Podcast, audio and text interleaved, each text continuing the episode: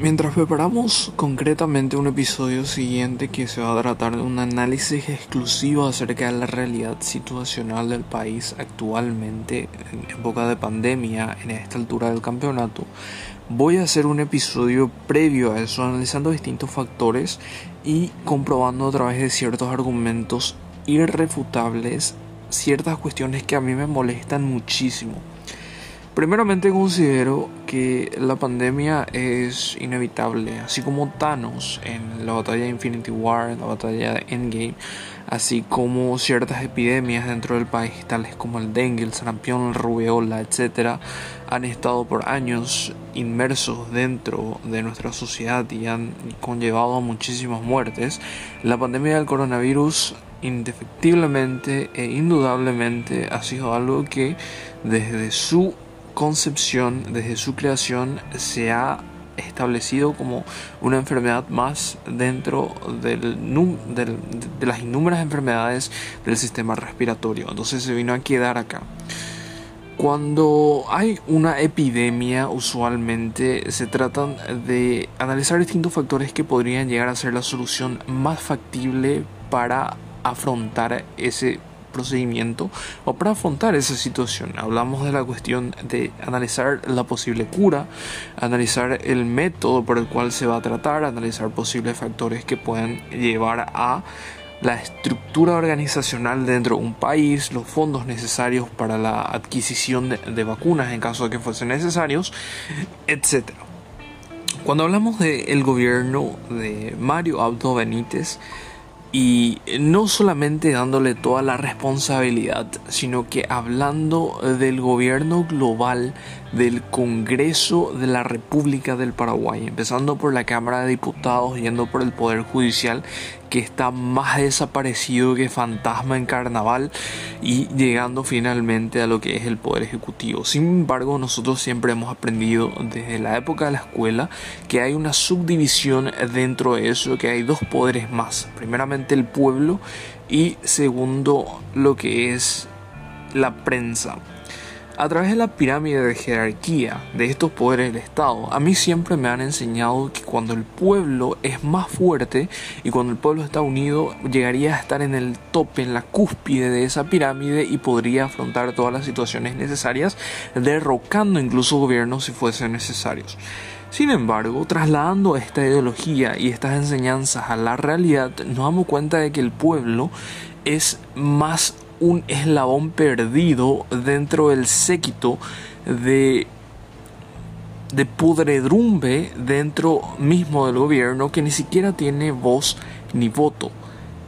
Analizando el contexto internacional dentro de las Naciones Unidas, el Consejo de Seguridad está formado por 15 miembros. El pueblo sería el miembro número 16 que ni siquiera fue invitado a la reunión.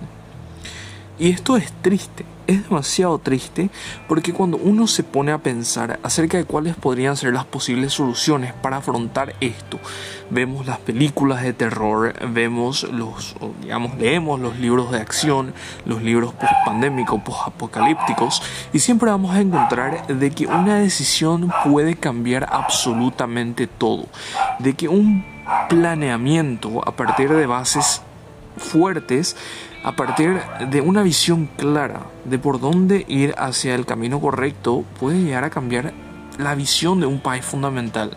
Tenemos el estado de China. Nosotros sabemos que China es un país que está sumamente inmerso en un régimen totalmente comunista, de hecho que se llama régimen chino de Xi Jinping. Eh, hay una localidad que, cuyo nombre no recuerdo, pero obviamente tiene un nombre chino, China es uno de los países más racistas del mundo. Siempre se catalogan de ser el sector vulnerable, de que stop Asian hate, etcétera, etcétera. Pero lo que no nos cuentan es que China ellos mismos se discriminan a ellos mismos. Porque si no lo sabían, en China hay como unas 56 razas étnicas, de la cual, como ya había mencionado probablemente en una intervención en el pasado, el 90% de todo esto son solamente de la raza Han, son una extrema mayoría. Por lo cual ustedes ya saben que las minorías siempre son oprimidas en cada parte del mundo y en todas partes del mundo. Cuando hablamos de estas cosas, siempre tenemos que pensar y, analizar por qué estamos hablando de esto, por qué esto llega a ser importante, porque en Paraguay, ya que estamos hablando de minorías, el pueblo, por más paradójico que parezca, el pueblo es una minoría. Y es una minoría por tres razones fundamentales que había mencionado de que son meramente irrefutables y que nos condicionan de cierta forma a nuestra idiosincrasia tan vulnerable que de una u otra forma nos vuelve a condicionar a ciertos parámetros que somos simplemente, como había mencionado, el eslabón más perdido del séquito dentro de la pirámide de jerarquía. El primer argumento que puedo demostrar es la ignorancia. Y esta ignorancia es palpable, es medible a través de ciertos estudios que se hacen en el país y sabemos que somos una de las educaciones más paupérrimas de Sudamérica. Y Sudamérica es parte de Latinoamérica. Y sabemos que Latinoamérica en cuestiones educativas a través de los distintos exámenes PISA, exámenes de literatura, etc., no es uno de los sectores del mundo más avanzados para este tipo de cosas. Entonces, al ser uno de los últimos, tengo un amigo que suele decir que somos el país más tercermundista de entre los países tercermundistas. Entonces, la cuestión educativa es sumamente importante a la hora de uno, eh, de uno hablar de un país serio. Cuando el pueblo es ignorante, el gobernante establece sus raíces, pega sus raíces por el suelo y es casi imposible derrocarlo, por más de que uno quiera. Pero hay otro factor importante dentro del primer argumento que también tiene suma relevancia cuando hablamos de esto, y es la ilusión de democracia. Nosotros vivimos en un país donde por doquier podemos ver ápices de lo que alguna vez fue dictadura, de lo que alguna vez fue un viejo de mierda que es Alfredo Stroessner haciendo actos vandálicos y terroristas típicos de grupos extremistas del Islam, comparables incluso con los peores momentos de la humanidad y esas secuelas todavía vemos acá y están implantadas de manera tácita en la metodología de pensamiento de las maestras de las escuelas secundarias y primarias. Pero no solo ahí, sino que también en las bases del pueblo, creyendo que tenemos libertad cuando ni siquiera sabemos nuestros derechos constitucionales. Y eso nos lleva a la segunda parte y el segundo argumento tan contundente de por qué nuestro país está en la miseria. El segundo argumento sinceramente respecta a las leyes y a la no aplicación de las leyes sumada a la violación continua de la Constitución Nacional. La mayoría de los decretos que están saliendo, y esto es algo que es argumentado por muchos abogados, es un debate frecuente, pero como tenemos que la salud es una cuestión de prioridad y como sabemos que como país no estamos preparados para lidiar con tal cosa, tenemos que acostumbrarnos y aceptar de que hay veces donde sí podemos violar un poquitito la constitución cuando impera el bien mayor, porque hay un artículo dentro de la constitución nacional que hace sumar o que hace resaltar el bien mayor y el interés general. Entonces el pueblo está aceptando estas medidas en marzo de 2020 aceptó estas medidas porque sabíamos que eran las correctas en ese tiempo. Una cuarentena en aquel tiempo era la mejor decisión, incluso fue admirada por muchos países. El segundo caso de coronavirus, Paraguay ya se fue al lockdown. Y ahí empezamos, todo el pueblo empezó a confiar en sus gobernantes. Recuerdo que habían llamado capitán a Mazzoleni esperando respuestas positivas. Pero la cuarentena fue aumentando, la cuarentena fue aumentando, no hay resultados buenos, no hay resultados favorables, aquel pico que jamás llegaba, las personas que perdían su trabajo, que estábamos dejados a la deriva por las empresas multinacionales a las cuales trabajábamos. Y mientras el paraguayo más pobre era, los empresarios de alto nivel característicos de la burguesía del tiempo de Marx, aquello que Marx tanto ejemplificó de la lucha de clases, no ha desaparecido. Sigue imperante dentro de la política paraguaya que es, es la auditora que se encarga del cumplimiento de todo esto.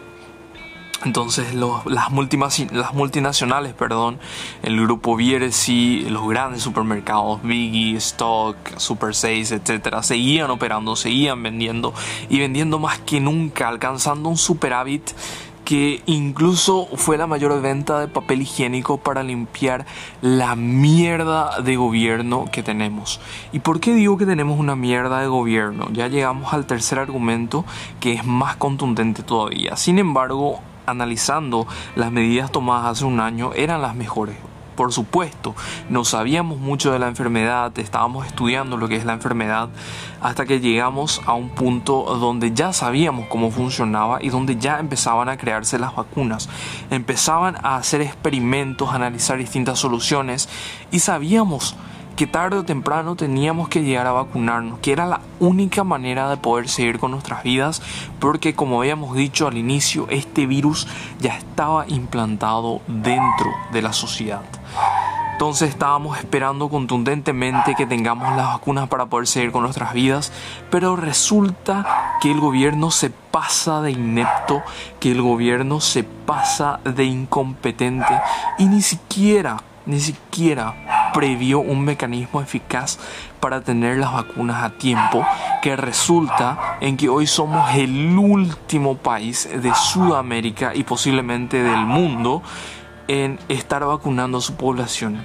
Imagínense que ni llegamos ni siquiera al 1% de la población vacunada. A este ritmo nos tomaría unos 6, 10 años llegar completamente a nuestra normalidad. ¿Y saben qué es lo peor? Que nuestro gobierno no aprende de sus propios errores y simplemente sigue cometiendo los mismos errores. Hay una entrevista que le hicieron a Blanca Ovelar, cuando Blanca Ovelar menciona, porque se hizo muy popular un hashtag, un hashtag que decía ¿Dónde está Marito? ¿Dónde está el desaparecido Marito que no da la cara? Para poder decirle frente al pueblo cuál es el error fundamental. No admite tan soberbio, inmerso en la prepotencia, inmerso en su método de pensar tan estronista que no puede admitirlo. Entonces Estela, esta periodista de Monumental, eh, le pregunta dónde está Marito a Blanco Velar y Blanco Velar menciona o responde a esa pregunta diciendo el presidente no quiere dar la cara porque sabe que le van a preguntar sobre las vacunas y él está esperando, está pidiendo auxilio por doquier y no quiere decirle eso al pueblo. Y ahí Estela le hizo una frase que a mí me impactó y que fue la, la frase perdón, contundente para esa entrevista. Pero, senadora, el liderazgo no es solamente para los buenos momentos. El liderazgo es la valentía que incluso cuando las cosas están mal, vos te vas y te haces cargo de lo que está pasando. Y eso es cierto, tenemos un presidente cobarde que se esconde debajo de la cama cuando hay prioridad, que se va a Miami, que le paga el pasaje en Semana Santa a sus hijos para que tengan unas buenas vacaciones en Miami y el pueblo está a la deriva tratando de buscar medicamentos de clorinda, que incluso eso se llega a prohibir y los medicamentos de clorinda ya no son vendidos debido a la prensa tan vendida que expuso dichos procedimientos y hoy día incluso intentar salvar tu vida es ilegal y pese a que la constitución garantiza en uno de sus primeros artículos el derecho a la vida y específicamente en el artículo 41 el derecho a la libre circulación o el libre tránsito, hoy día estas cosas son ilegales. Estos son tres argumentos contundentes. La falta de liderazgo, em, las decisiones tomadas inoperantes, la idiosincrasia del paraguayo a través de la falta de educación y puedo argumentar en muchos otros argumentos, valga la redundancia, para decir por qué estamos tan mal como país pero siempre llegaremos a la misma, a la misma conclusión. Y es que somos simplemente unos testigos de tal vez uno de los peores momentos de la historia para nuestro país. Pero también somos testigos de que solamente hace falta una situación de crisis, una situación de dificultad, para que nos demos cuenta de dónde estamos realmente situados. Y saco al estrado la frase del Joker. Las personas solo son tan buenas como el mundo se los permite. Mientras vos estás luchando por conseguir una cama en terapia intensiva, los hijos de Marito están compartiendo un martini con la plata de tus impuestos. Mientras vos estás buscando un personal de blanco que incluso los personales de blanco de pasillo a pasillo recorren tratando de encontrar una cama libre, Marito se encuentra debajo de la cama. Está tratando de aguantar lo máximo posible esta situación tan insostenible y no va a salir porque sus sábanas rojas lo protegen y lo van a seguir protegiendo porque Marito no es el líder. El líder de todo esto es Horacio Cartes y Horacio Cartes dictamina y es el dueño de Paraguay porque Paraguay simplemente es libre hasta donde le plazca y le salga del pito a Horacio Cartes. Es una triste realidad. La lucha de clases jamás terminó. Aquellas fábricas que abusaban de los trabajadores con pésimo sistema laboral, con horas extras, horas increíbles trabajadas, sigue existiendo. La lucha de clases es algo de nunca jamás terminar. Y aquel izquierda, aquel derecha, aquellos conservadores, aquellos progresistas, aquel gobierno de derecha y gobierno de izquierda, gobierno de, centro, de, de, cualquier tipo de gobierno. Esto no es una lucha de gobiernos. No importa que acá estés a favor de una cosa o estés en contra de otra cosa. Yo creo que todos estamos a favor de una cosa que es de la supervivencia.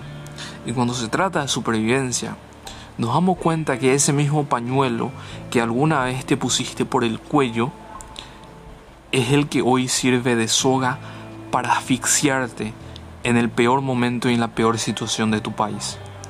Que esa cama de terapia intensiva que hoy falta sea el voto de mañana para elegir a las autoridades competentes, para elegir de buena manera y que ese medicamento que hoy sobrefacturan por la falta de regulación del ministerio acerca del precio de las vacunas sea la cura para una corrupción imperante, para una enorme corrupción que es el fastidio del pueblo paraguayo.